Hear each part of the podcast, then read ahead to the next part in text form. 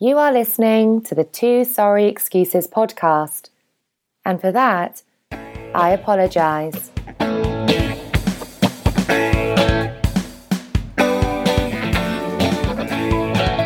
Hello, and thanks for downloading the Two Sorry Excuses podcast. Recording live via via the internet. I'm your old pal Sanders. And I'm your good buddy Liv. If you're keeping score at home, this is episode 98, the April Fool's edition. April Fool's edition. Bada bing. Happy April Fool's Day, buddy. Yeah, happy April Fool's Day to you. April 1st was the original due date for the newest member of the DeSantis clan, Hudson Quinn Gamitter. Hudson Quinn. What's the last name? Gamitter. Oh, it's not Cooney. Oh, don't worry. Oh, don't worry. We're going to get to Cooney soon enough, buddy. uh, but yes, the youngest of the DeSantis children had the oldest of her children today. Uh, no, a couple days ago, I guess. The kid was. Oh, that's the um, firstborn, huh? Yeah. He um he was supposed to come April first, but I guess he was breech, and uh, he wouldn't turn around, so they had to schedule um uh, one of those uh, Caesar salad sections. Yeah, yeah. The C section. Yes. So he came a couple days early. Um, I think on the twenty eighth might have been uh, his birthday, two days ago. Um, which let's see, uh, November, September, October, November, December, January, February, March. That's it. He's the he was born on the half birthday. I don't know if that's true. I'm gonna I'm gonna say Cole's birthday is uh, September 28th. Okay, say it. So that so it was it's September 28th, and uh, that makes uh, that makes Hudson born on the uh, the half birthday of the eldest DeSant, the eldest of five DeSantis grandkids.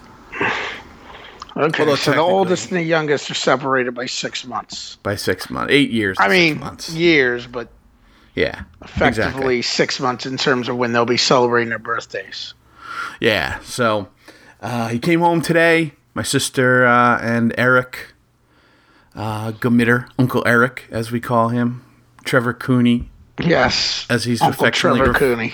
He's affectionately referred to on this podcast. Uh, they're home and they've got the whole, uh, the head to tail, the whole damn thing is hanging out down in Washington D.C. My parents went down and will stay um, for a little while. And Eric's parents were in town, and Josh and his family went down, and Yeah. Jeremy and uh, and his family's going down on the weekend. And Oh man, that's got to be kind of overwhelming for your sister, huh? I can imagine, right? I mean, like you just, you know, not only did you give birth, you had to get surgery to give birth too. You know. Right, right. Now, I mean, like, yeah, it's great. Everyone wants to see a baby, but do you want all 20 people there at once? Because what about, I'm sure his, you know, his family's probably all down there too, huh? Well, he's the uh, only child. Okay. So it's a little uh it's a little lighter on his Well, you know, his parents are definitely there then, since oh, he is yeah, the only child. Totally. Totally. Yeah. Um so but they're uh they're real good Yeah. like handling families and and chaos and Yeah. he's just so mild mannered and like just you know the guy who you take a road trip with Yep. A guy who just keeps jacking up threes no matter how many times he misses them. Or like keeps taking the possible game winning shot every game even though he's never made one. So I wanted But then he redeems himself when he plays the plucky little Jesuit school in the Sweet 16. I um I was gonna give you a pass on on this until at least a little later, but I was going through some old t- text mess. Oh no no, I was I threw something up on f- on Twitter today, which Yeah. posts directly to Facebook. So I happened to see um, a Facebook uh, message that you had posted a couple weeks ago that um, essentially called out Cooney. I can't remember. Oh, it's uh, how the boys felt watching Trevor lay that brick at the end of the Pitt game today. Yes, and it's uh, and it's Fozzie. Oh, a fitting tribute to the the day before Or, Yeah. oh no, that same day Yeah, was a fitting tribute to Trevor. Cooney. Good riddance. Well, at that time, who? I mean, I was pretty certain we weren't going to the tournament. I didn't even check in on the selection show on Sunday. Uh, yeah, I, I I would say you're right.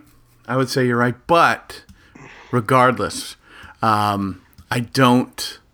You, I, I don't share that sentiment. I have not shared that sentiment. Yeah, only because you see, you look in your brother-in-law's face and you see Trevor Cooney, so you're kind of torn. Yeah, hundred percent right. Yeah. I mean, it has there's no it has nothing to do with logic. if Trevor or Cooney looked like Coquette, you'd have no problem throwing him under the bus constantly.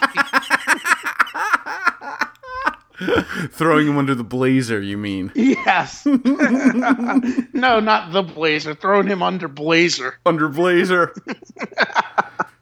Peters, can you believe it? Blazer threw snow at her. No article at all, just Blazer. He doesn't Blazer. name his car. He just calls it whatever the, you know, like there are people like Carla calls her car Stanley or whatever, you know, and what I don't know what she calls the new car, but he refers to it. It's like me. I'm gonna, you know, oh Camry's parked out front. First day of school, uh, junior year. That's the year he lived with us. First day of school, uh, we're all kind of sitting around the house, hanging out. People would come at different times, and um, you know, kind of staggered our arrivals. And he was the last one to come, and he shows up. Whatever it was, it's the beginning of school, so it could have been a Tuesday, it could have been a Wednesday. Yeah. It wasn't a big night out, but we were all headed out anyway. He pulls up just before we get ready to go out, and he goes, "Oh wait, guys, wait for me." I don't want to even do the coquette voice because like I don't I don't do it justice, but Yeah. insert Mike Peters doing coquette here. yes, lots of slurping going on. And he says, "I'll be right back. Uh, I got to get shit out of my car." And he runs. I got to get shit out of Blazer, and he goes out to his car, and he comes back with two handfuls of flannel shirts. You know, like the uh, LL Bean type of, yeah. of shirt that was the tartan shirt that was very popular back then. Yep. And that's all he wore ever. Hangs him in his closet, and we head out.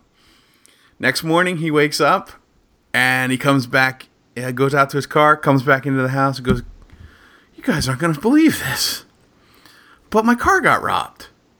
And we're like, "What?" And he's like, "Yeah, all the stuff in my car got stolen. My TV, my DVD player." My Discman, all my CDs, all my. We're like, Yeah. and all you brought in were six flannel button down shirts? Yeah, whoever think- stole all that stuff definitely wasn't looking for LL Bean shirts. Right, exactly. You, you know? Exactly. he left all the valuable shit in his car in a in a in a decently bad neighborhood. Yeah, that's what I'm saying. The people in the neighborhood, if all you if you were left it open and all they saw in there were the shirts, they were gonna keep walking by. Right. Yeah. Right. Coquette. but he leaves the TV and all the, the electronics and everything in there. As Bugs Bunny would say, what a maroon. Um, I don't know how we got to Coquette, but Because you were talking about where we differ on Trevor Cooney. ah yes, yes. And- would look like Coquette, Yes, uh, which is a truth. held steadfast, and it's absolutely true. And it's it's a, um, it's not a logical attraction. It, it's it's simply based on a unassociated emotion. Yep. My brother-in-law didn't go to Syracuse. My brother-in-law doesn't play basketball.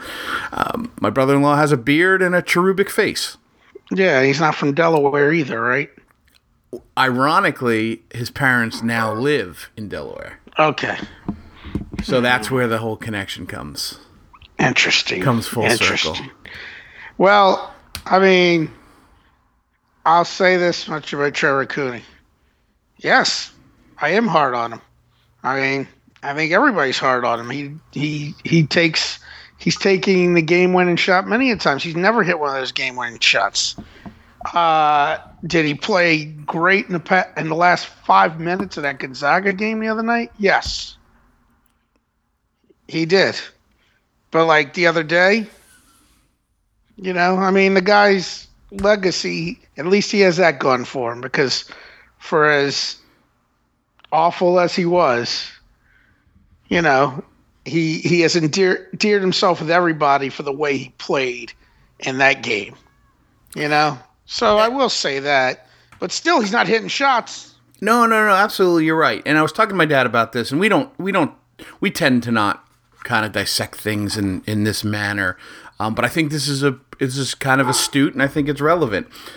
On most teams for the last four years, Trevor Cooney's not the number one option in clutch time.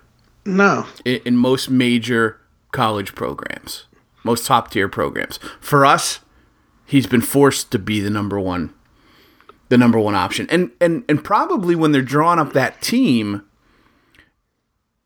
for all four years, there's somebody who is on the horizon that's going to take that mantle. So, you know, whether it's Ennis is going to be, you know, a sophomore and he's the number one option, or I mean, he was number one option as a freshman, but you know what I mean. Like, yeah. we've got a bunch of guys leave or a bunch of guys underperform that just keep throwing the the everything on on Cooney's shoulders. Just back onto him. Okay, well, let's. Cooney's number one option by default now. Yeah, he's and he's not a number one option. So when that happens, that's the kind of result you're going to get. Hopefully, hopefully he saved everything. He saved the best for last. Yeah, I mean, I hope so. He's the uh, even though Coleman was on the roster, he was hurt in 2013 when the Final Four rolled around, and Gbinije was sitting out a year because of transfer rules. So therefore, Cooney is the only player in Syracuse history to play in two Final Fours, or will be once Saturday rolls around. Are you aware of that? Um, now I, you are. I am because I made a note of of uh, pointing out the fact that he played in 2013. At Roscoe and I were talking about it, and uh, Roscoe's you know super amped, and uh, you know he just keeps walking around saying, "I can't believe we're in the final four. I can't believe in the final." He's four. not heading down there. I know Guy no. and Lexi are on their way. Guy yeah. texted me the other night. And I'm like, I'm just whatever. I will talk about that later. But go on. I'm sorry. Yeah, I mean Lexi's super fan. Yeah, I know. I mean her and her sister. They go everywhere.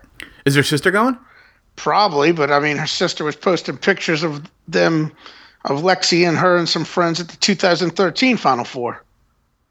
You know, so oh, I wouldn't be surprised if she does go. That's true. They did. Do, they did go to that. Um, but I, I, I said to Roscoe, I said, "Well, you're kind of, uh, you're kind of insatiable now. What, what were you like in 2011 when we hadn't gone for, you know, almost a decade?" And he's like, "Yeah, tell you the truth, I don't remember."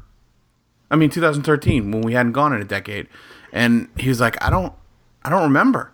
Like, that's yeah. kind of like a lost, yeah, lost well, memory for is, me. Is like, you know, you're so because we go so rarely. You're so super super excited when we do go. You know, and then this year is even doubly sweet because we weren't expected to do anything. Everything's it's all gravy now. It's lagniappe, a little extra something. I would love to win it all, but even but if we don't win it all, it's like we weren't supposed to be here. Yeah. You know, we're playing with house money. I mean, we've been playing with house money since we got into the tournament, basically. Oh, no doubt. You know, I mean, that's what I think helped them out with those comebacks against Gonzaga and Virginia. Because what do you have to lose? It's not like like when we lost to Vermont years ago and all these other upsets, like losing to Butler. It's like we had all this pressure on us, you know? And it's like now it's just like, man, you can do whatever the hell you want. That was like Boeheim said the other day when they said at the press against Virginia. He's like, well, what does it matter? You got to do something. You know, it's either you're going to lose by 25 or seven, you know? I mean, I'm paraphrasing, but he did yeah, say no. like a range of numbers. It's like we're we're getting our asses kicked anyway. You got to do something. Yeah. You know? So, yeah. I mean, I think it's definitely helped because, you know, I mean, I remember watching that Vermont game and you're seeing us wilt because it's like, you know, they feel like they should just win the game. Now it's like the shoes on the other foot. The teams were playing, You know, they're the ones wilting because they should be beating us. You know, and they have everything gone for them, and then we just two games in a row, we just turned the screws on and they fell apart. You know. So it in the four games that they've played, I I think they've played every type of game that you can play in a yeah. you know in a in a in a uh, what's it called? It's a best uh, in the tournament. What's it called? Yeah, well, one and done in a one and done yeah. tournament type of deal. You know the um, they turned it on in the second half against Dayton. Yep. They um, they came out early against Middle Tennessee, let them back in the game, and then put them away. Yep. They played tough do, against Gonzaga. Do, the entire Gonzaga first half, I was not concerned or stressed or or um, or feeling like we didn't have that under control. They were just hitting crazy three. Well, I mean, that's what I remember thinking. I was like, they're not gonna. This kid's not gonna be hitting twenty eight footers the whole game, you know? Right. And that Wiltjer guy and we were playing we were playing them tough. We just weren't getting shots to fall and we weren't getting breaks. And we turned it on in the second half and, and, and got some luck our way. And then the virginia game was totally different. It, even though it looked from afar a lot like the gonzaga game we weren't in the game like we were in the gonzaga. I was worried you know? I was like yeah well because we started out well. to us. I, one thing i was worried about was early on we kept forcing turnovers, but we weren't converting. Like when we should have been able to build a lead, we weren't making shots. Exactly. You know, like we held Virginia. Virginia had like two points like five minutes into the game, you know? But we weren't converting. It was friggin' frustrating. And uh and Virginia was good. Yeah, like, yeah. They're I mean, a better team than Gonzaga. I'll let me um one thing about Cooney, though, just to go back before we talk about Virginia, because I have some feelings on them. I had feelings on them before we played them this weekend. Uh, Cooney, who is playing in second foul four, yes, stuff has already been put on him. Uh, I don't know why it was put on him to. You remember when Triche fouled out of the game against Michigan in 2013, and we had one last shot, and for some reason they put Cooney in the game and were like, "Here, man, you go do something." Yeah, yeah, I remember. I was watching. And of course, game. he and of course he failed miserably. I was. that wouldn't? was that was the game on, we we talked about. We actually did a podcast about it. It was one of our really really early podcasts. I think. Yeah, it must have been because we started in November 2013. And uh, wait, so how'd that work? I mean, we might have been just talking about it in general. Oh, maybe.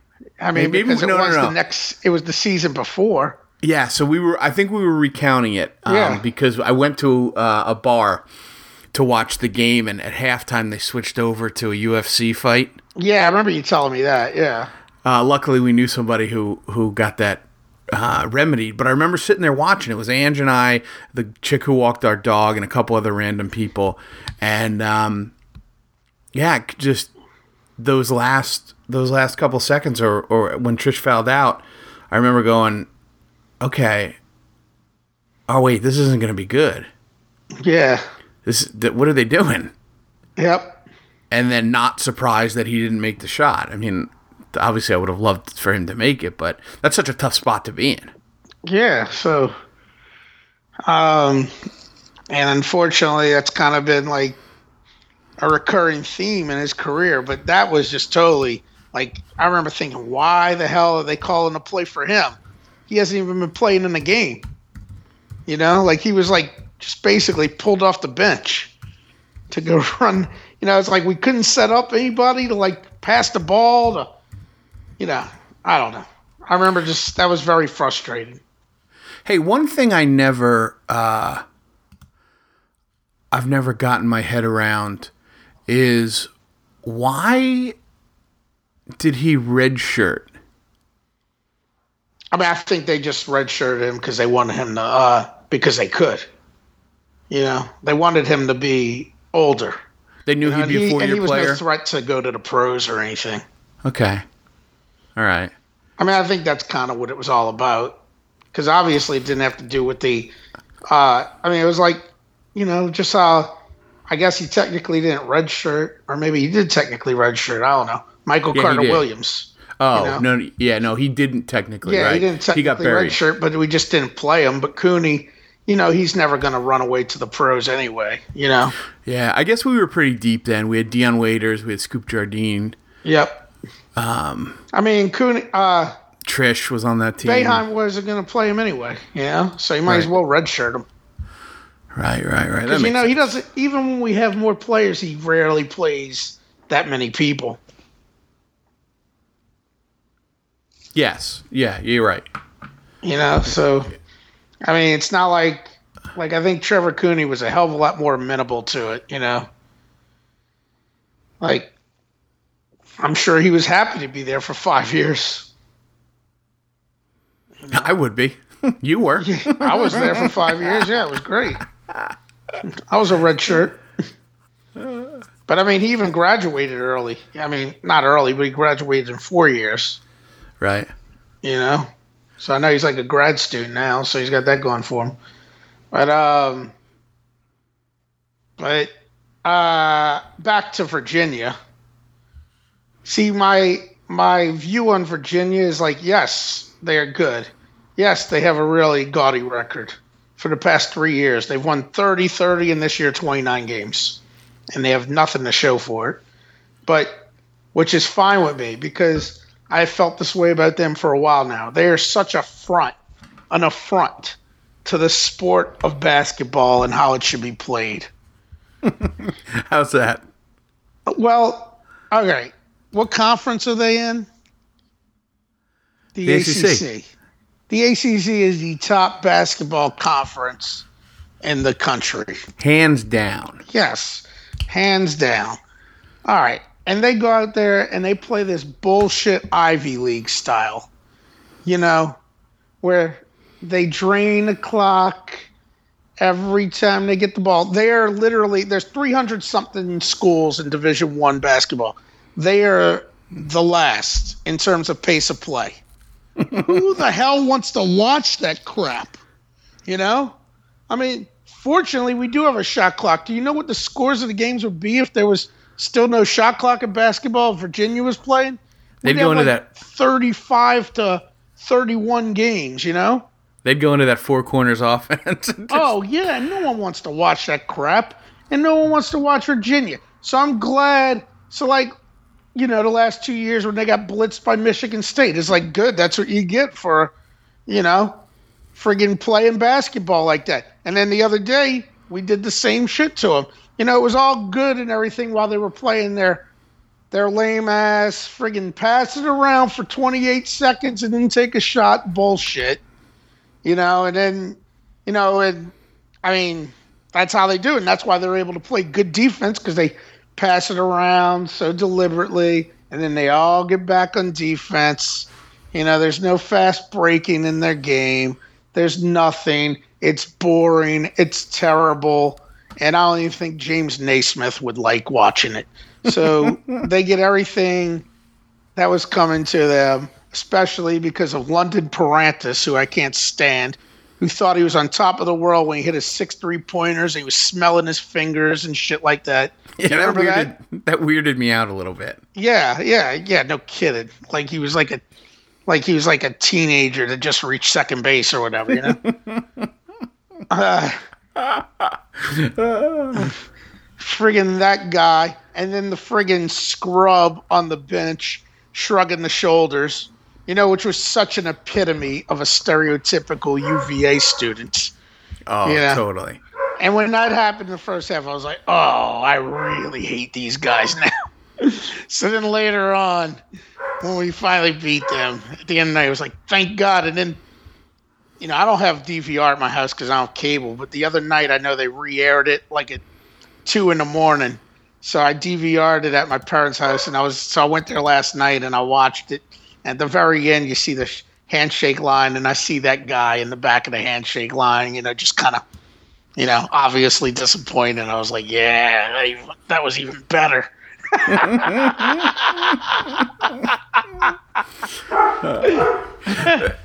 all we can Even hope better seeing that guy sad at the end of the line. all we can hope is that that doesn't make it into one shining moment. no, I, if it does make it into one shine moment, that's awesome because No, no, no, no, not the sad part. The the the hands of no, I'm saying if the hands do make it in there, that's great as far as I'm concerned.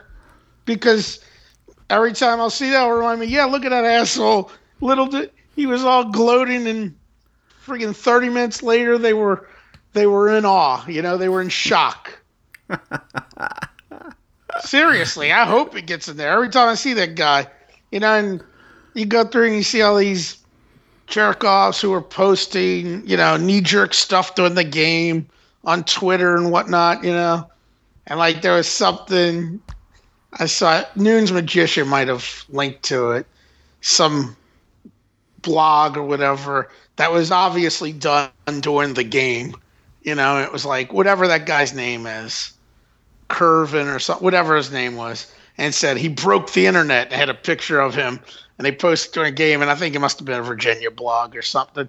And there was one comment on it put afterwards, and it was it was obviously some Syracuse guy, like you know, oh, I can't believe we blew the lead or something. You know, it's like to me that's awesome. You know that that is memorialized that everybody can mock him. Yeah. Well, that just goes to I, I take a little bit of a different spin on it as as rewarding as it would be to see him as the uh, you know as the symbol of Virginia's collapse. I'm I'm I'm just tired of these bench mobs. Well, I mean, also he sat there holding that thing for a long time. You remember that he held that pose. Oh, forever, Yes. Forever. It's because everybody knows that that's gonna get captured. It's gonna get on Sports Center. It's gonna get you know a meme. It's gonna get a blog. It's gonna get just get on the bench. Sit on the bench. if you don't take your warm up shirt off, you Yep. shouldn't even get out of your seat. I mean, the good thing is, you know, speaking of bench mobs, Monmouth is making it to the Final Four. Good news. Bad news, it's Christian White, the kid from Monmouth who transferred to Syracuse. You, you see the little white guy with the ponytail? Yeah, yeah, yeah, yeah, yeah. He's a Monmouth transfer Um, is that the kid who? Uh, who got laid out by Gbinije when they went. Yeah. into- yeah. Yeah. Um, yeah, he went to CBA. Okay. Yeah. He's a CBA Oh, wait a man. Did he go to CBA? I don't know. I think he's from Rochester. No, he's from Rochester. Yeah. There is um there's a CBA kid on the roster. I don't I don't remember who exactly who it is. Yeah, it must be one of the walk-ons, right? Um yeah. Yeah, he um but he's transferring next year. Who is? Christian White Well, yeah, but as a grad student. Yeah, because he can actually go somewhere and play somewhere. Right, which is kind of strange. Yeah, I mean, he's never gonna. He was never gonna play at Syracuse, though. Yeah. Yeah, which why go? I mean, I, I know uh, maybe exactly why we went. and exactly, that? exactly. Hold on. Hey, I'm talking Syracuse basketball. um, I guess maybe the same reason he's. We went, and for all the reasons that we're seeing, you know, Yeah. he he he's going. He's traveling to the Final Four with the team. You got to play with the team. You got to play for Boeheim. All right, I get it. I get it. Yep. Yeah, I mean, uh, he might as well go somewhere and play a year, but I mean, he got to ride along with this, you know. Yeah, good So that's him. pretty awesome. But he's great, man. Every time you see him in the locker room and stuff, he's always celebrate hardcore. Yeah, we've had a bunch of those kind of bench guys uh, over the years. Yeah, Five ten white guys, you know. yeah, yeah, yeah. And occasionally they'll get into a game. I've seen them get into the St. John's game occasionally, um, you know, or the Cornell game, things Yeah. of that nature. Yeah. Shaun Belbey Number three, freshman guard. Uh, that's a kid from CBA. 5'10 white kid. Yeah, yeah, yeah. Love those guys. 5'10 white kid. yeah, so, um, yeah, the bench mobs, like, that's the, I don't know. That's why people want Monmouth to be in there, I guess, you know? Yeah. I'm glad they didn't. I just don't understand why, you know, I know. Syracuse, I guess, is very polarizing for whatever reason. You know? Oh, what, what, you, what, what were you going to say? You don't understand why people hate? Well, everybody's going off, well, Mama should have been there, not Syracuse. It's like, well, what about Tulsa and Vanderbilt, you know? Why don't you go after the schools that got their ass? Well, Tulsa shouldn't have been there anyway. They lost to Michigan. But, like, Vanderbilt got friggin' stomped, you know, in the play-in game they played. You know? It's like, you know, I think we had a deserving spot before Vandy ever did, you know? Oh, no, there's no question. Monmouth didn't make the tournament. They didn't make the tournament. Yeah. I mean, and uh, the other thing is, yes, I'm sure it has something to do with the fact, like an article I read before the, the, uh, the Sweets, actually, it was between the Sweet 16 and the Elite Eight, talking about, you know, uh, it was talking about Syracuse being there. It was like, but the other thing is, you know, why they get in over Monmouth? Well, look at the crowd there. I guarantee you they're bringing more people to Chicago than Monmouth would have. You know? Oh, absolutely. Absolutely. And Monmouth Monmouth has one person to blame. Angie? Themselves. themselves. They lost to Iona twice Yeah. in a three week span. Yeah, I mean they they knew what the deal was. They knew they had the they knew the only way they guaranteed to get in there was by beating Iona in the uh, tournament. Even if they lose to them in the tournament, you can't lose to them at home at the end of the season. No, but still, even if they had beat them at home during the season, they still knew they still would have known what the deal is. You know? I agree. I agree. The MAAC's a one. It's a one. Yeah, unless one team league. outside of real extraordinary circumstances, it's a one bid league. You know? And they're gonna and all their great wins didn't look like such great wins anymore, too. You know? UCLA ended up sucking, you know? Absolutely. And they get waxed by a mid major at home. Yeah, the and they NIT. and Army beat the hell out of them. So I mean, suck it, Mo- Army. Suck it, Monmouth. you know. So yeah, so Monmouth can suck it. I don't know. I wish them great success going forward. But you know, anyway, it's still you know because they got people who are still beating that drum. You know, Yeah. you know the the friggin' Pat Fordes of the world. Oh, he's the worst. You know, like uh, before the Sweet Sixteen, this guy Stewart Mandel, who I think writes for Fox Sports now, but I think he was an SI guy. You know, he had the six the likability list, and it was the six, sixteen down to one, 16 being the least likable, and he has Syracuse at number sixteen. Somehow he had Duke only at fourteen. You know. Um, you know, it was for all these typical smarmy reasons why Syracuse shouldn't be likable. And then, uh, and I've also known what all Pat Forde crap has been said over the time, you know? So last night, I get a text from Jacob and it's a link.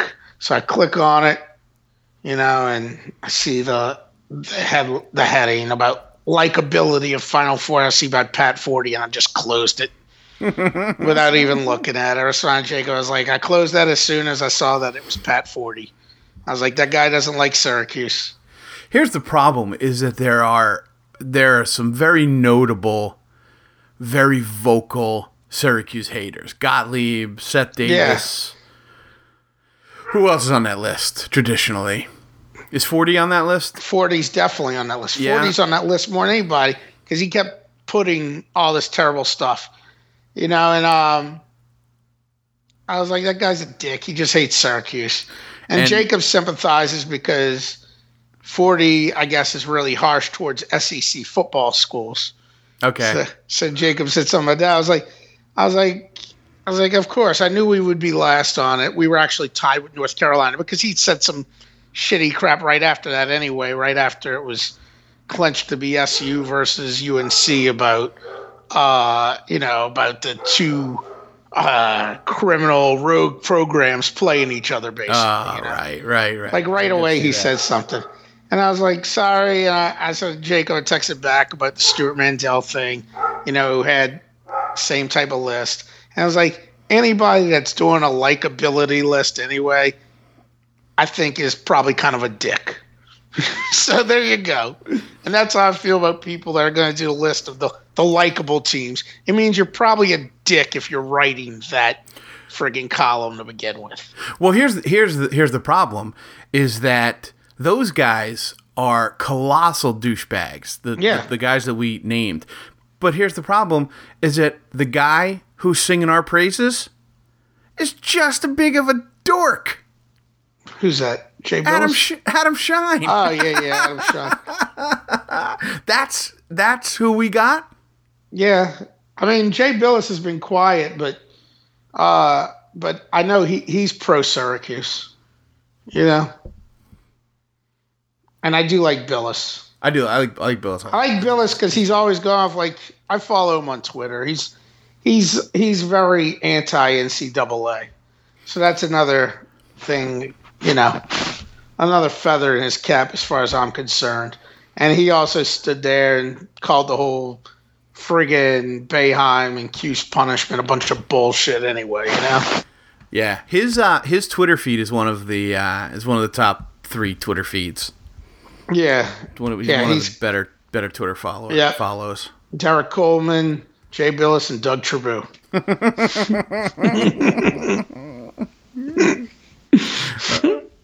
Setting them up, In no particular order. smacking them out. That's pre-production. How do you like that? Yep. Well, Trabue, the other day, you know, doing that group text, I got like a one off text from a number, and it was like, oh, uh, who is it saying, you know, such and such playing Cooney in the movie or something? And I'm like, haha, who is this? You know, it was a 617 number. Yeah, And he responded, oh, this is Doug Trabue. I was asking Reardon the same thing about whose number this was. I was like, oh, all right. I was like, and I told him, hey, man, for what it's worth, you're a good follow on Twitter or whatever. He's like, oh, you can tell that to my wife, you know, when I'm, she's trying to pull me away from the computer at night, you know. I was like, yeah, I'm not getting involved with your marital situation. how um, how did you become? I, I don't even know if you're tight with Trabue, but how did you become friendly with Trabue? Just from your time in Boston? No, no. I mean, Trabue used to just he used to just come up with you guys, or come around when you guys would come up for the weekends. Okay. You know, in Syracuse. Yeah. All right. That's how I knew right. Because it was like, oh, you know, and I don't know, man. I talked to him a lot when he would visit there Uh, because he was a good from- guy. because he was from Reading, the same town as Stevo. Yeah. Yeah. True. Yeah, so I remember talking to him about that. I mean, it's not like he, he wasn't buddies with Stevo, right. you know. But I mean, Right. he was aware that Dan Ensminger was like on the town council or whatever it was. yeah. Yeah. Trabue's a good. Uh, he's a good. Um, he's a good guy to chat with. Yeah, Like, I re- mean, he was always. I mean, I don't know. I mean, I assume that that's just what was going on, but he was always good conversation. Yeah. Um, Because I think real he used to crash at eleven oh six too when he'd come up with like you guys would. okay. Because you remember sense. when you guys would come up, everybody would just be crashed all all over the house. Yeah. Yeah. Yeah. You know, like a homecoming weekend or whatever. It'd be wherever you'd ended up. You know. right. You know, next thing you know, you got friggin' your brothers of the keg house. Like, who's the guy on the couch who's screaming at their brothers of the keg house mid fight? I think that might be our third ever episode. Yeah, that was still funny because I still remember that to this day. Because I remember Shaggy and I were the last two awake. It's like five in the morning, and we're playing one on one Beirut, you know? And that guy just walked in and he stuck his head in into the room because it was that little back bedroom, you know, off of the um, off of the TV room, you know. Uh, Joe Romano's room. Yeah, yeah, okay. And he, he's like, "Hey, Mac Cat, he used to live here." And I remember Shaggy just giving this. We're like, "Oh, okay," and Shaggy giving like this dismissive look to him. anyway, he stood there for like a couple of minutes, and then he laid down on the couch. uh, episode episode three, Brothers of the Keg House. Yes. Uh, you Yes. recount the entire story. Yeah, Uh, so we don't need to recount anymore.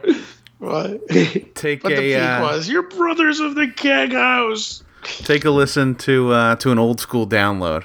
Yeah, yeah. So that's something people can, if they want to listen to the best of. So, um, so Saturday or Sunday, uh, you, I assume you were with family doing the uh, doing the game, right? Uh, our game on Sunday. No, the uh, North Carolina game. Of course, our game. Well, you said Saturday. I got confused. Well, I said Saturday and I said Sunday. I got confused. No, no, I was home. I was home. Um, Easter. Okay, you were watching with Roscoe, right? Yeah, Yeah, yeah, yeah. yeah. Easter was an early, uh, early in, early out, Yeah, yeah. and I was home. I did some yard work, and then um, I settled down to watch the game,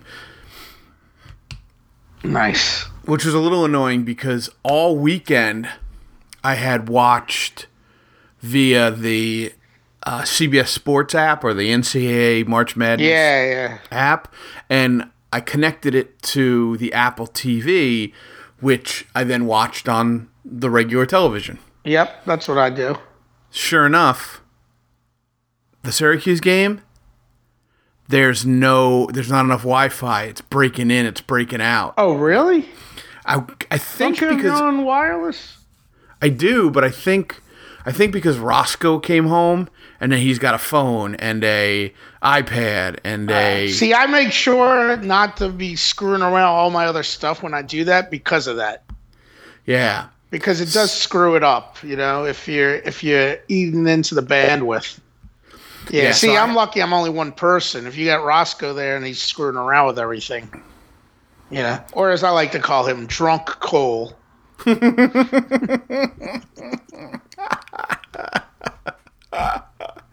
Uh, which is funny. Which is funny. But isn't Roscoe watching with you? Uh, that game? Yeah. Yeah, yeah, yeah. Yeah. But by that point, I don't want to be like, it's your fault. Shut all your Wi-Fi off. So I just put it on my lap on my uh, desktop computer, which sits right under the TV and is you know probably ten inches smaller, but it's still the biggest TV I would have ever had from ages six to twenty-one. Yeah, yeah. So we just watched it Doesn't on it sucks when you're like, you know, entering middle age and you gotta fucking do all this bullshit just to watch your team play? so true. And he and he he had had a couple drinks by then, um, and was like, "Well, that's it. That's it. You know, we're going out. We're gonna go out and watch a game." I'm like, "No, the last thing I'm gonna do is go out mid game yep. to try to find a place. And the only place that I'd be confident enough to go and walk into would be Clancy's, which is the worst place to watch a game because it's nothing but yahoos." Ugh. It's gonna suck this weekend because it's on TBS too. I think I'm gonna go watch the game in Jackson. My parents are out of town. Oh, well, that's Um, good. So I don't want to mess around with it, and Yeah. I'll bring bring Roscoe with me. Yeah, I mean, it just you know it does suck that it, it's going to be like this every other year until the contract runs out in 2024. Oh, Next year jeez, that's CBS will have it, then TBS, you know, and who knows what the future's going to look like in 2024. Well. We'll probably be able to stream the games in our flying cars. Yeah, you know, yes. I mean, it's going to be something ridiculous. Imagine what it's going to be like eight years from now. But um, yeah. So yeah, I was, you know, my mother still works, and she had to work Easter. You know, Yeah, so she works overnight too. You know, she works seven to seven. She's a nurse. Yeah. So she worked the night before on Saturday. So my originally, like we had discussed, we weren't like, you know, I was saying we weren't going to do anything for Easter. You know, just like you weren't doing anything, basically. You know, or maybe not doing anything major. And I was perfectly fine with that. But then my sister, you know, she's she's married, she has the kid, and she's like, "Oh, well, I'm going to do something. We're doing something anyway, you know." because Damien, and her husband, want the fried turkeys. You know, she's like, she sent a text message to all of us. Hey, Damien's frying turkeys. Everybody just make a side. You know, I was like, oh, okay. uh, and then I was like, well, what time? She's like three o'clock, which she did because to give my mom time to sleep and then be there for a couple hours before she has to go to work. You know. Sure. But I was like three. I'm like, uh, I'm I'm having this text conversation with her like on probably it must have been Saturday, you know, because we already know what time the game's going to be. I'm like, I was like, but Syracuse game's at five o'clock, so I'm going to have to leave. She's like, you can watch the game here, and I'm I'm like, I don't like watching games there, you know, or anywhere else, you know. So you can go into one of the bedrooms and watch it. I was like, oh. But then Sunday rolls around, and of course, you know, you say three o'clock that doesn't mean anything starts calling until four o'clock. Oh, right. So right. I had no choice but to basically watch the game there. And I'm sitting there, and they have a huge TV, and uh, I'm watching it, and I mean, it wasn't a good scene, really. You know, because everybody else, my brothers and the brother-in-law and my sister, and my one sister, my other sister was sick, so she wasn't there, but she sent her boyfriend over because to drop off the mashed potatoes she made and and drinks, and he's kind of annoying. He comes up and he's talking to me, but everybody else is just talking. And then uh, my mother's on the couch, uh, and she's asking me stuff, you know, like while the game's going on. And at one point, I was like, "Mom, leave me alone." You know. but I kind of said even shittier. I was like, just leave me alone. Felt really bad about it, you know. I do the um, I do the weirdly passive aggressive silence. Yeah. Where I pretend I'm ignoring everybody, but I'm really just paying attention to them 100%. Oh yeah, yeah, I do that too. It sucks. And I just you're acting like you're just watching the TV, but you can hear everything. Yeah. You right. Know, and, and then like your senses are heightened. yeah. Like uh, the the boyfriend comes over for a couple of minutes. He keeps talking, and even my brother Josh, he'll talk during the stuff, and I'm like, like you know, he comes up at one point because he was recording at home anyway, because he's a basketball nut. He's a sports mm-hmm. nut, so he watches all the games as it is, you know. Yeah. And he rec- he DVRs them, and he says at one point, "They've only scored eight points in such and such time." I was like, yeah, I know I'm watching, you know, because the last thing I want is to even talk about it, you know? Right. Even if we were beating the hell out of them, I don't even want to talk about it because it's bad bad luck, you know? Exactly. So, of course, they're getting their asses kicked, you know, and uh, I'm waiting for the first half to end, and I already had said it. You know, I'm like, um, and my brother Chris was there. My my mother had driven him over with her, uh, and I'm waiting for the first. I was like, "All right, I'm leaving." I'm like, "You're leaving?" I'm like, "Yeah, I can't watch this here." You know, it, it, didn't help that we were getting our asses kicked. I'm like, "I gotta go home," you know. Right. And, and right when right, even though I could have left with a couple of seconds left because there was like a timeout when there was four seconds left, you know. But I was like, "No, I gotta watch every minute of it." And um, I was like, all right, I'm leaving. My mom's like, well, can you give your brother Chris a ride home? I was like, if he's ready to leave right now. I'm like, I'm like, all right, Chris, we're leaving right now. Let's go. And then my brother Josh is like, oh wait, I got something I gotta give Chris, you know. So, uh, so I brought him home, dropped him off, and then got to my house. And during that time, my buddy Ryan, who lives out in San Jose, that went to school there for like the first two years you know, but he was always a Syracuse super fan. His grandfather was a professor at Syracuse, you know, so okay, he's always been a nut about it. You know, he's a Syracuse basketball nut. Uh he he's calling me, and I'm like, all right, I gotta get in the house. I get in and I do the whole thing where I turn it on through the friggin' NCAA tournament app thing, and I missed like a minute. you know. But but I sat here and I was happy.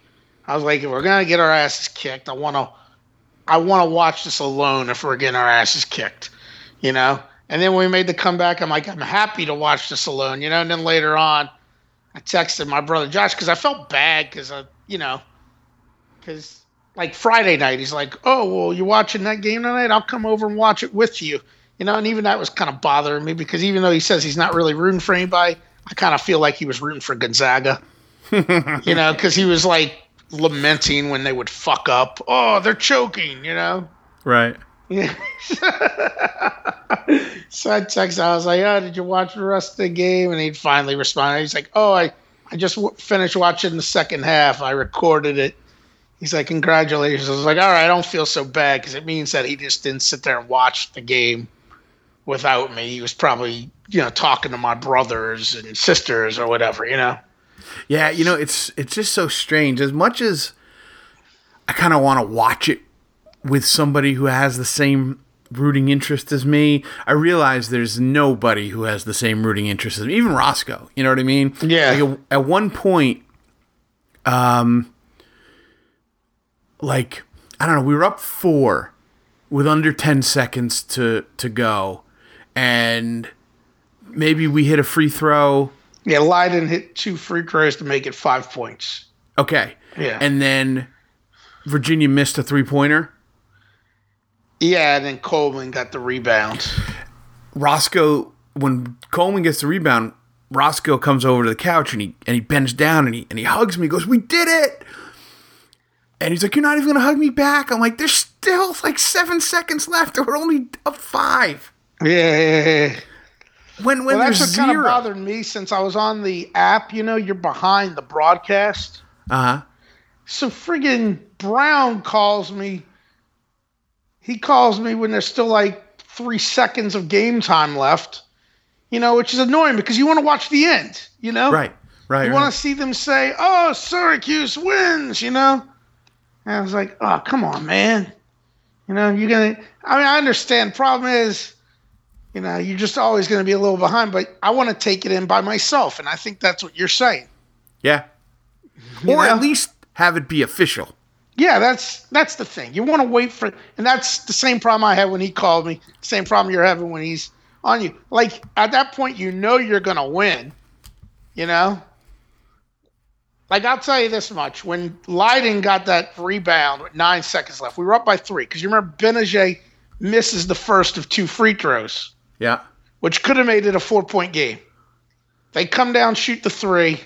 Lydon catches it. You know, and he, and then they send him to the line, hits both free throws. And when, when he hit the first one, it was like, uh, it's like we're gonna win this game. you know, it's just like all welling up in me. You know, and I'm not saying anything to anybody. It's just all of a sudden I could feel like this feeling the joy because people start texting me while the game was going on, like other friends, like not Syracuse people in particular, like my buddy's wife uh, and they live in D.C. and she was texting me like as they were making a comeback. She's like, "Oh, this is great," blah blah blah. I, I just responded back, "Nerves," you know, because it's Yeah. like I'm not chalking this up as a victory just because we've just because we've come all the way back and taken the lead now. right. when there was still three minutes left in the game. I've watched way too much college basketball in my lifetime, both as a fan and as an administrator, to Yeah. know how the tide can turn. yep, and I've watched too much Syracuse. You know, Yeah. I mean, I've watched too much Syracuse. I grew up a Saints fan. I know what it looks like when when, when defeat is grabbed from the jaws of victory. Yep. yeah.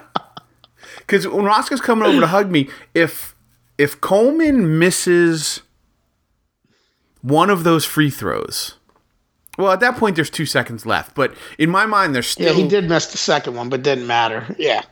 in in with with seven seconds left when he gets the rebound. It was more like There's- 2.4. Well, when he gets fouled, Tyler there's- got his with nine seconds left. Tyler got his with nine seconds left. 9.2, I think it was, when they fouled him. Well, Coleman goes to the line with two Yeah, two seconds, two left. seconds. Yeah, yeah, yeah. But when when Virginia missed the the free throw, when missed the three pointer, and that's when Roscoe hugged me. Yeah, yeah, yeah. There's still a lot that can happen there. Yeah, you know what I mean. Yeah, like we got to get the we got to get the rebound. Yeah, they've got to foul get them. the rebounds. Possibly, you never know what could happen. Right. You know, I did like my favorite part was watching the rebroadcast. I do remember the other day when they said it. You know, it's like uh, one of I think it was Kevin Harlan said something about Virginia. uh, the you know so many number one seeds have gone down. Two number one seeds have already gone down, and Virginia may go down. And it's and Coleman's walking to the line with a five point lead and two point four seconds left, and Dan Bonner, who is the third member, uh, he's like, well, he says something like, well, if Virginia doesn't lose, it's going to be the biggest miracle ever, or something. you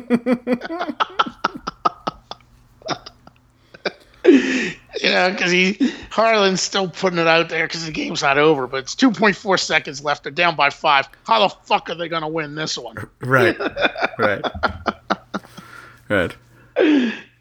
they they were tough to listen to. Yeah, yeah, yeah. They well, they then like sucked. that's like Reggie Miller. The shit he was saying was it Friday or is it? I think it must have been Friday night when he kept saying stuff about oh the continuation. I, first time he said, I remember my brother and I were watching. I was like, yeah, if it was the NBA. And then later on, he said it again the second half about oh that should have been a continuation. And I think Dan Bonner at that point was yeah, this isn't pro basketball. Right. It was like he was he was pleading a case for a rule change. Yeah, but it's it's because all he does is NBA basketball. Right. You know, except for three weeks in March. You right. know? That's all he does, and it's all because of this bullshit Turner deal, which I hate. You know? Yeah, it's nice to be able to just flip around and see all the games live at once, but that doesn't even matter to me anymore because, you know, I'm watching on an app anyway, unless it's on CBS. you know, and if it was all on CBS, I could still watch it on an app. Right. You know? Right. So I mean, but when I but when I do go over to my parents' house when the first weekend's on, it's always a pain in the ass finding truTV. You know, because it's not something you regularly have in the rotations. Like, where the hell's truTV? Oh, right, right. You know, and you know, there's like two thousand channels now. It's like, yeah, I don't know. They shouldn't even do numbers anymore. They should just do it alphabetically. You know, with these digital guides. Yeah. It's like because you know it's like oh that's channel uh, thirteen fifty three. What? Yeah. Because you know the HD channels always have the thousands numbers or whatever, but it's like it's like if you just had it all ordered alphabetically, or they do the thing where like this is what I love. Like uh, like I know Directv does this because that's what my dad has in Mississippi. They group it by, uh, and they do it there too. Uh, the AT and T Uverse. They group it by what category it falls in, and it's like, all right, well, well, what is the station considered? You know, how do they categorize it? You know, like they got all these general interests. Right, you know? right, like, right. Like, you know, it's just such a they got stuff that doesn't fit in particularly. And it's like, well, where the hell am I looking for it? What what grouping of channels is it in? Oh, it's so annoying. truTV. And then you feel like it's not even a real game if it's on truTV. Right. It's like, oh, no one must give a fuck about this if they're shown on True. being a uh, being a television executive now, must be so, or a television uh, production executive must be so much easier than it was in like the 80s or even the 90s because they had to program regionally. They, yeah. had, to co- they had to coordinate halftime shows. There was a lot more art to the broadcast than there is now. Just, all right, well, we have, we have uh, eight games. Huh? Find eight channels, and throw them up on, on each yeah. channel and yeah, we'll have a different we'll have a different studio show for each of the eight channels. Yeah. Well, that was what's weird what they did. Now I wonder, you know, like during the first weekend, intermittently, what part of the day would be Ernie Johnson and the studio guys, and then the other half of the day would be Greg Gumbel and the studio guys. I mean, did you notice that? Yeah, yeah. You Yeah, know, absolutely. Now I wonder. It's all been Greg Gumbel all the way, even the games that were on TBS Sunday. But is it going to be Ernie Johnson doing it this weekend or Greg Gumbel? I don't know. Now that's a good question. I would guess now they're locking in. I think they would lock in Gumbel because it's his gig. Yeah, You know, but but why would you even bring Ernie Johnson for the first round? I just You know, like what's even can. the point? I think because they can. Yeah, yes. I bet you they'll be using both of them in some respect. Yeah, because I'm sure they will, because they'll probably have them all out there. You know. Uh, you know what? Maybe um, they'll do one of those things for the finals, or maybe they'll even do it for the final four, where they do the the team cast. Yeah, that's right. Yeah, they do do that. I mean, I was thinking maybe that because, you know, they were even working friggin' Doug Gottlieb in.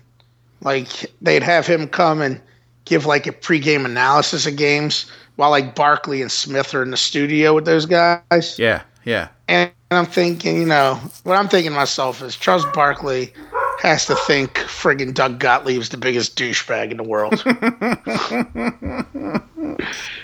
He's probably like, listen to this smarmy asshole. He is a smarmy asshole.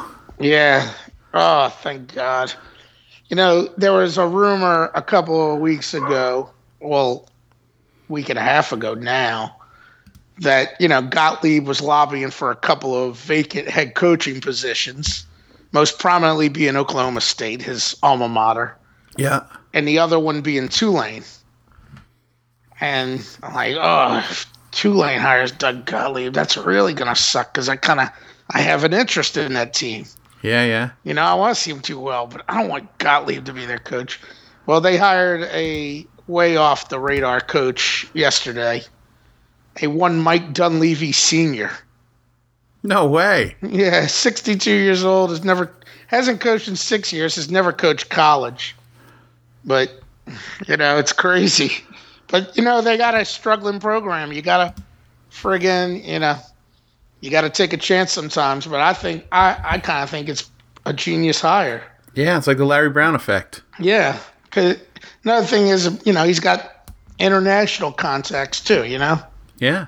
I mean, you look at a team like Gonzaga, they're always full of international players. You know? So that's kind of interesting. Um, I don't know. I, I do like seeing Barkley, even though like he doesn't really know that much about college basketball. Just I just like Charles Barkley.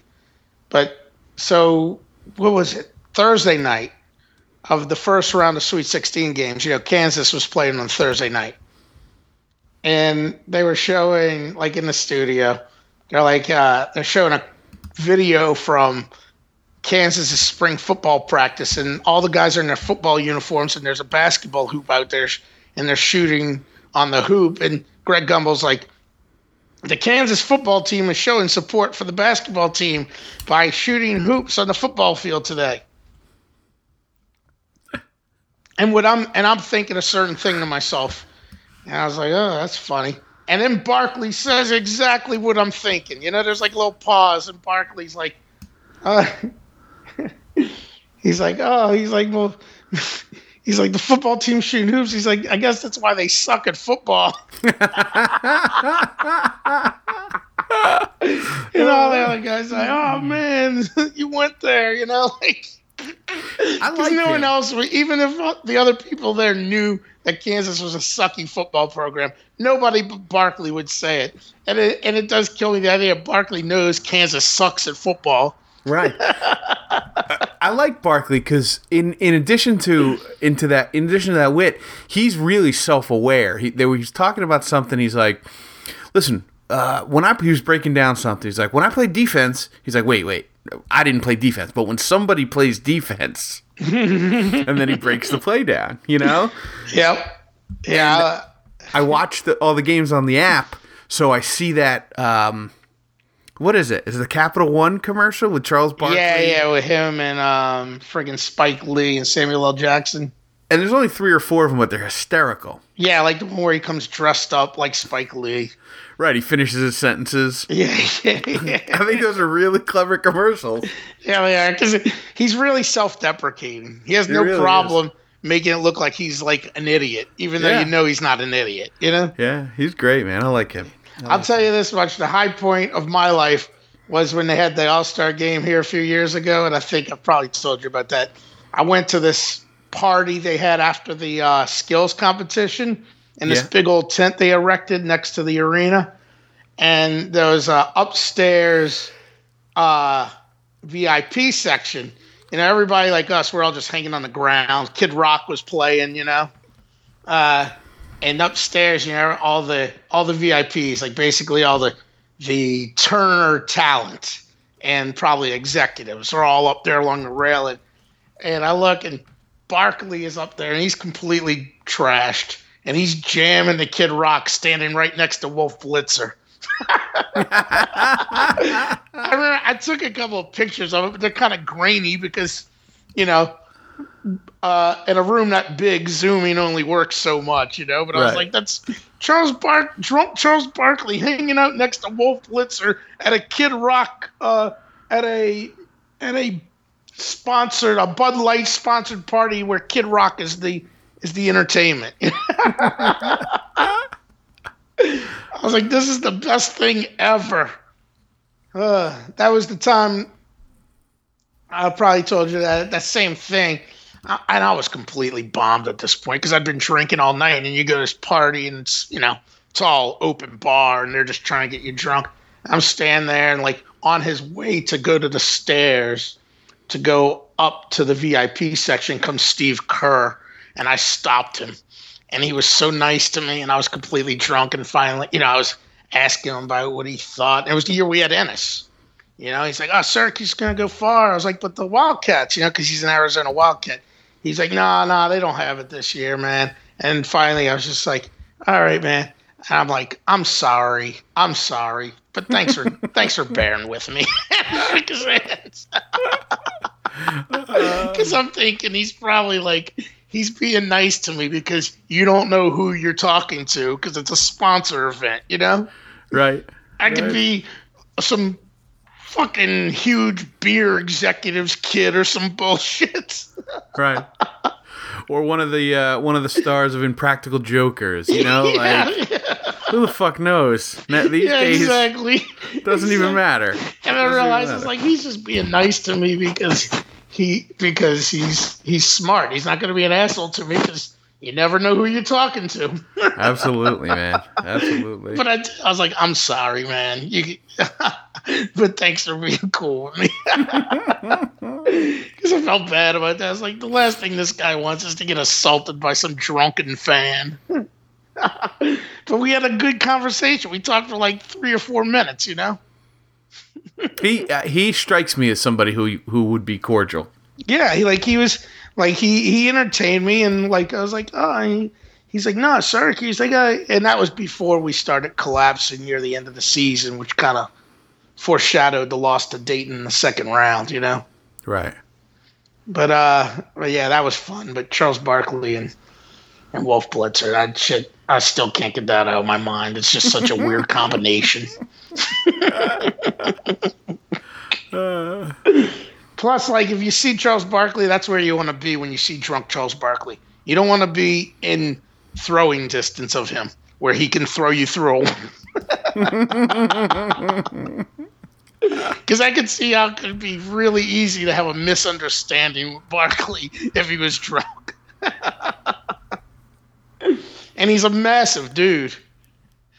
Was, was that that was in Arizona where he threw the guy through the plate glass window, right? I, I think so. Yeah.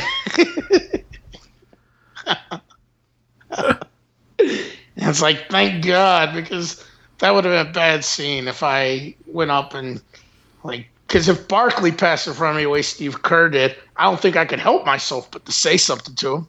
Oh no, absolutely. I mean, I wouldn't be an asshole. I'd be like, Charles, you know, or something. I could, and it might just piss him off or something, you know? Yeah. accidentally call him the round mound of rebound and realize he doesn't like that, you know? Ah, well, um, I don't know. You got anything else? Um, a couple odds and ends. I um took a took a big step in middle agedom this week. Oh, what'd you do? Went and picked up my glasses. Oh, first time you're wearing glasses? Yeah, yeah. I think it's a scam. Yeah, yeah, just like dentist. I got two pairs. Um, I went and got the eye check, and and I guess I guess they tried to sell me on like progressives, like distance. The they're like bifocals, I guess. Okay. But A newer maybe- version, basically, yeah, more something- modern. Exactly. But I said no. I've never worn glasses before. I'm not going to try to adjust to like bifocals. Get me if I need reading glasses, give me reading glasses, and if I need seeing glasses, give me seeing glasses. So the problem I was having, and this is what tipped me off to it, um, was that I couldn't read the scroll on ESPN. Oh, really? Yeah. Yeah. And I was having a hard time following the action. Not knowing what was going on. I'm not going senile. But like blurring. Yeah, like a really fast paced game was hard to keep up with. Um, and I've been watching a lot of soccer lately, and that's for as much shit as soccer gets as not being exciting, it there's a lot of movement. Yeah, yeah, yeah. So I went and got my eyes checked, and they said, "Listen, you need them for seeing uh, distances, watching TV or whatnot. Um, you also should get them for reading." And I said, "Well, what about computer? I work at a computer a lot." And they're like, "Oh, well, that's the case. You should get computer too." And I'm like, "I'm not going to buy three pairs Here, of you glasses." eight different pairs of glasses. right. And then So- and glasses aren't cheap. I know that much. Well, the this is why I said I only want two because when you get an eye exam at this place, you get two free pairs of glasses from the cheap shelf. Okay, yeah. Well, that was a stressful experience because I'm kind of one of those people who, if you were to tell me I have good eyesight, I'd be like, oh, I guess I have good eyesight. But then if you were to tell me that I had bad eyesight, I'd be like, oh, I have bad eyesight. You know, hmm. I'm not confident enough in my own, you know, my my own self assessment. I'm not self aware enough to figure that out. So I go to the eye doctor and, um, you know, they're like, these are your options, and I'm checking out the the frames, and I couldn't find a pair that looked good on me because they're the cheap ones, you know. Yeah. So I found the same frame. I just got it in different colors. Now I got to remember which one is for reading and which one is for. See, that's why. I'm afraid of wearing glasses because I I'm afraid of what I would look like in them. Well, I only wear them. They never leave this room because uh, I, if I'm going to go out Because Roscoe bar, will make fun of you. yes, exactly. uh, he actually said I looked pretty dashing in them. They're your standard like black. Well, I mean, good thing about you, I think you look better with glasses having a bald head. Uh, and I have a beard. I look very scholarly. Yeah, there you go. You look like you're probably up to something, even if you're not. Right. And I'm constantly looking for them, even though they're on my head. You know. oh, where are those glasses hitting your head? Yeah. So um, I've noticed it is. I put them on and I can read the screen better. I don't necessarily know if I can see the action better. It's it's weird getting used to them. I'm still like breaking them in, but um, yeah. So I watched the game this weekend. No, this weekend will be the first time I'm going to watch the game With glasses. with glasses. But if I go out, if I go out to like a bar or something, I'm not going to bring my glasses with me. yeah, seeing what's going on, be damned. Right. Following the action, be damned. Well, I think if I can get at the right, if I'm far enough away, it doesn't matter. Yeah, yeah. And if I'm yeah. close enough, it doesn't matter. But I, I'm doing that thing. I'm like a, a five year old. Um, I have my glasses on, and then I'll take the glasses off, and then I'll put the glasses back on to see if there's a change. yeah, And uh, yeah, there's a huge change, huge difference. Makes all the difference in the world. yeah, well, But I can't tell now if I'm seeing double on the screen, which I'm probably not. If I have to wonder if I'm seeing double, I'm probably not seen- seeing double. Since when did they go to 10 men aside in basketball? Why so- are there six referees out there? That was my uh, That was my big event this week, picking up my glasses. Ah, well, that's exciting. Yeah. I guess. Who knows? Who knows? But that's it, man. That's all I got. All right, man. Well, I don't have anything. I'll be watching the damn friggin' game on Saturday, two hours away from Houston at a friggin' camp. Oh, I'm so frosted about that. Yeah, that's gotta be torture. Yes, watching it, like I was saying earlier, I hate watching a game around people, much less a group of disinterested LSU fans. You know? Guys that don't even really like basketball to begin with. Right. And it's all because we could still do the draft this weekend. And if we started at noon and ended at four, I would be like get in my car and drive directly to Houston. It's two hours away, you know? Right. And just make my way down to wherever. Houston sucks, though, because it's ridiculously spread out and huge. You know, it sucks. You know, I mean, it's like one of the, you know, top four or five largest cities in the country as far as population goes. But like, whereas in New York, where everything's, you know, 10 million people or whatever within a small confined space. Houston, like you're going 50 miles away to get to the other part of Houston. You know, it's ridiculously huge. Yeah. Like it's everything you think is sprawl. But whatever the case is, one of the guys is the coach of his kids' t-ball team, and their first game is Saturday. You know, it's like, come on, man, it's t-ball. Can't you, you know, give it to somebody else to coach for a day? They're not gonna. A, they're hitting off a fucking tee. How much coaching do you need to do that it's gonna blow the whole season if you're not the first game? Right. you know, which really sucks because if we if that didn't happen, we could have started the draft at twelve and be done by three or four. So nope, I only stuck there. And then the other problem is, you know, even if they win, there's no way that I can go there Monday because at first I was like, well, I could drive there Monday and then turn right back around and drive home. You know, and I won't miss work on Tuesday. And then I'm like, I'm not fucking doing that. You know? and I and you know, for certain reasons, as you know, I really can't afford to to miss an extra two days of work this week. So Right. Right. Oh, oh well. It just sucks for it to be that close to you. Yeah. Well, I mean, like we talked about the other day, the problem is is that we lose hundred percent of the final four games you and I and Mike Peters aren't in attendance at. Yeah, no kidding. So like what does it mean if I go there anyway if you and Mike aren't there? Well, then I would say it gives us a thirty-three percent chance of winning. Yeah, yeah. I mean, last time they were in, they were in Atlanta, and that was feasible. That was technically drivable. Problem is, I really don't know anybody in Atlanta. Well, I probably do. It's just that what I would have to, if I'm not, if I can't think of them, it's not somebody I'm dying to reach out to. Yeah. right. But Houston, well, Houston, our new guy texted me the other day. He's like, "Oh, we're gonna be here." He's like, "But if you decide to come, you can crash in our hotel room." And that would have been perfect if not for the fact that I gotta be at the friggin' thing. Ugh, whatever. I'm just fed up with it, man. Fed up. you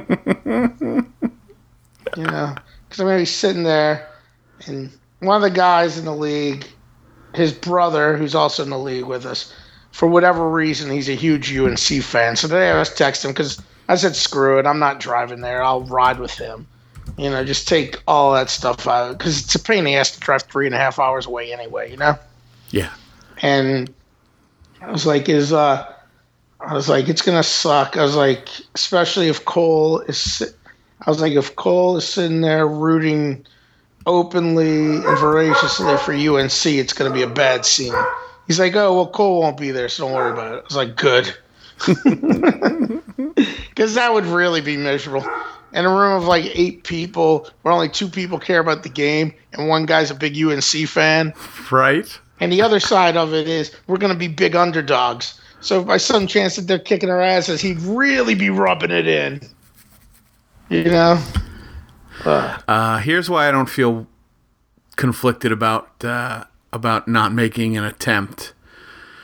The cheapest flight to go into Houston on a Tuesday, uh, to go in on Houston on Friday and come out on Tuesday. Five hundred bucks. Eight hundred dollars. Ugh. Ugh, that's crazy. No, That's crazy. thank you. Even if I had it.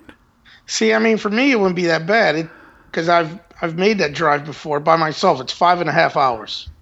Yeah. You know, that's that's nothing. And then especially being at Lake Charles because you're Lake Charles is basically right near the Texas border. You know, like it's so far over there that it's more Texas than Louisiana.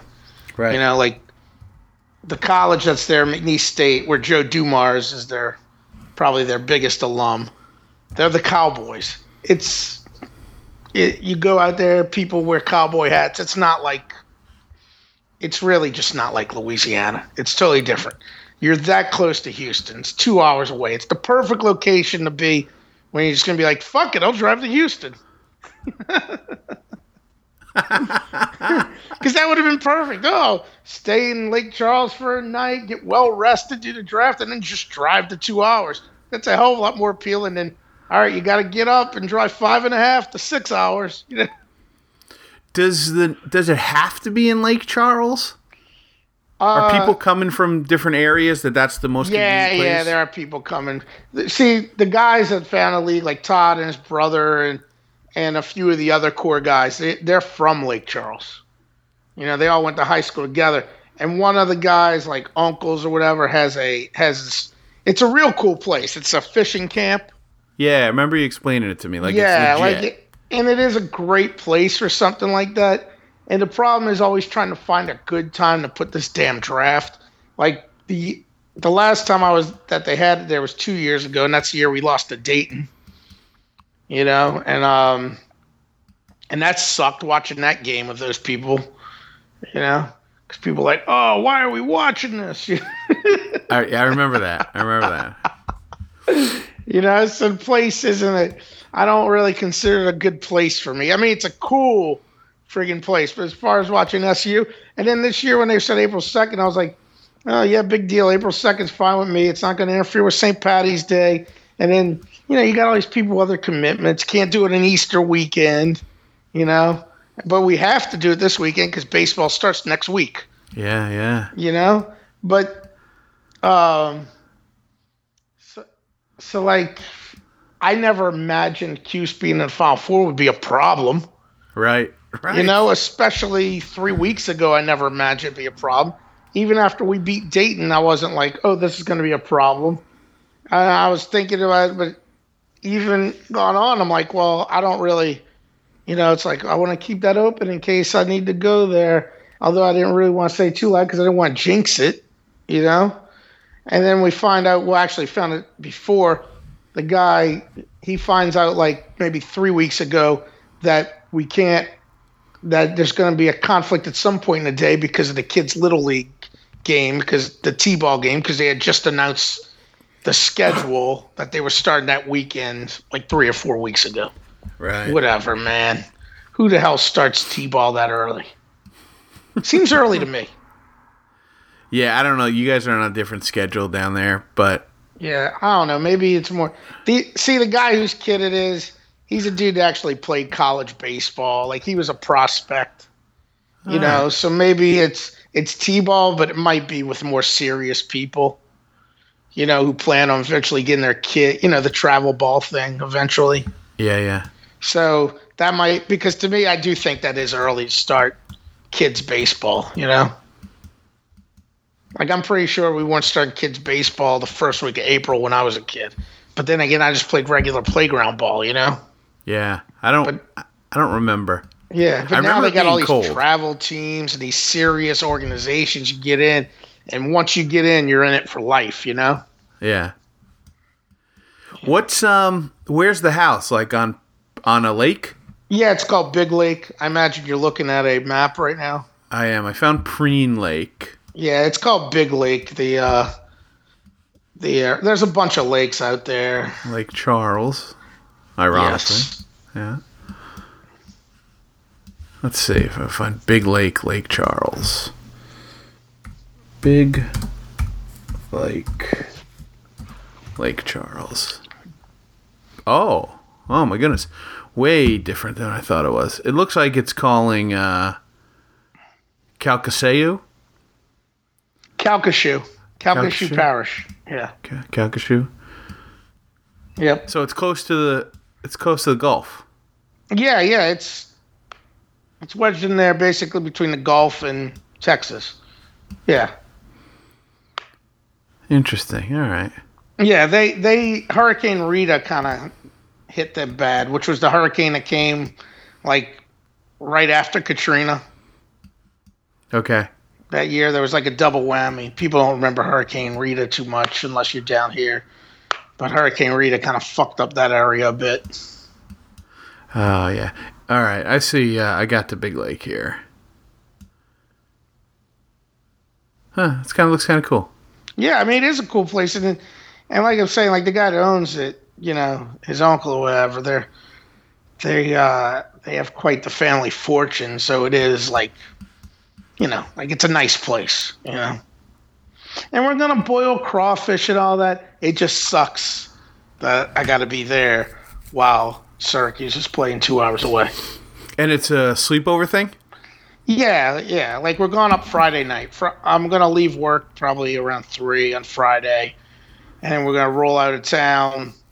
I guess around three thirty or so. And we gotta swing, swing through Baton Rouge and pick up a guy, which really sucks. I mean, you gotta go through Baton Rouge anyway, but it sucks because Baton Rouge traffic is the worst traffic in the world. It's it's almost like you're Baton Rouge for a city as small as it is. It's it's like you're in like New York or Atlanta, some BS, you know, with their traffic. It's stupid. You know, it's just because it's a small town and it keeps getting bigger and they don't and they never want to build anything or they build stuff and it's always gone on. And I think that probably is because that's where the capital is. Okay. So the projects are always ongoing. right. You know, it's all just friggin' terrible. Nothing's worse. I'll take. That's the thing about New Orleans. Like, even when it's bad traffic, it's never that bad here. You know, like, I get peed off when it takes me, like, I'm so used to being, like, such a easy drive into work in the morning. You know, and I'm going in for nine o'clock like most people in the world. But it's like, if it takes, like, all of a sudden like an extra five minutes. I'm like, what the fuck is going on today? you know, because it, it, I remember um, when I was doing volunteer stuff at the Pro Bono Project before I started getting paid for my job. Uh, they'd have these kids come in during spring break uh, from law schools to to do like service work it, and they'd learn to do you know, they'd help out at the Pro Bono project, and I had a group of them in from Illinois. Right before I left, there was a group from Illinois one week, and then a group from UNC. But all the Illinois kids, and uh, I was like, "Well, come on!" Uh, I was showing them how, you know, the court process, and so you know, you walk from where the Pro Bono office is, you walk like the five or six blocks down to civil district court, you know, to file the suits and stuff. And I'm like, "Follow me," and I'm bitching about the traffic, and they're like, "This is nothing." I was like, "Yeah, I know. It really is nothing." You know, they're they're from Chicago. Where it's like, yeah, yeah, yeah, we're spoiled. I'm like, geez, it's like y'all have no traffic down here. but I think that's what it is. People get pissed about any traffic because you're used to having like light traffic. So anytime you're stuck, but they got people that live in places where that's a daily routine where you're, you're just going to be stuck in traffic for an hour at a time. Yeah, I uh, I commute one day a week. So And it probably really pisses you off. It's a 25 minute ride. If it takes me longer than that, I'm like, what's going on? Yeah, that's like it takes me, you know, on a good day, 15 minutes, but generally it's like 20 minutes to get to the office, which isn't bad. You know, you're just dealing with lights and stuff. So if it's like longer than that, it's like, what the hell's going on? and and no matter what, you can never really see what was slowing everything down. It's like, why today is this road packed? right, right. it never makes any sense. You know, because rarely do I get up there and be like, oh, okay, there's a six car pileup. I never understand what's taking so long. Oh, Lord. All right, man. All right, good stuff, brother. Yeah, good stuff. Go orange. Go orange. With apologies to Girk's brother. We'll see you guys next week. Yeah. Good night, Fredo.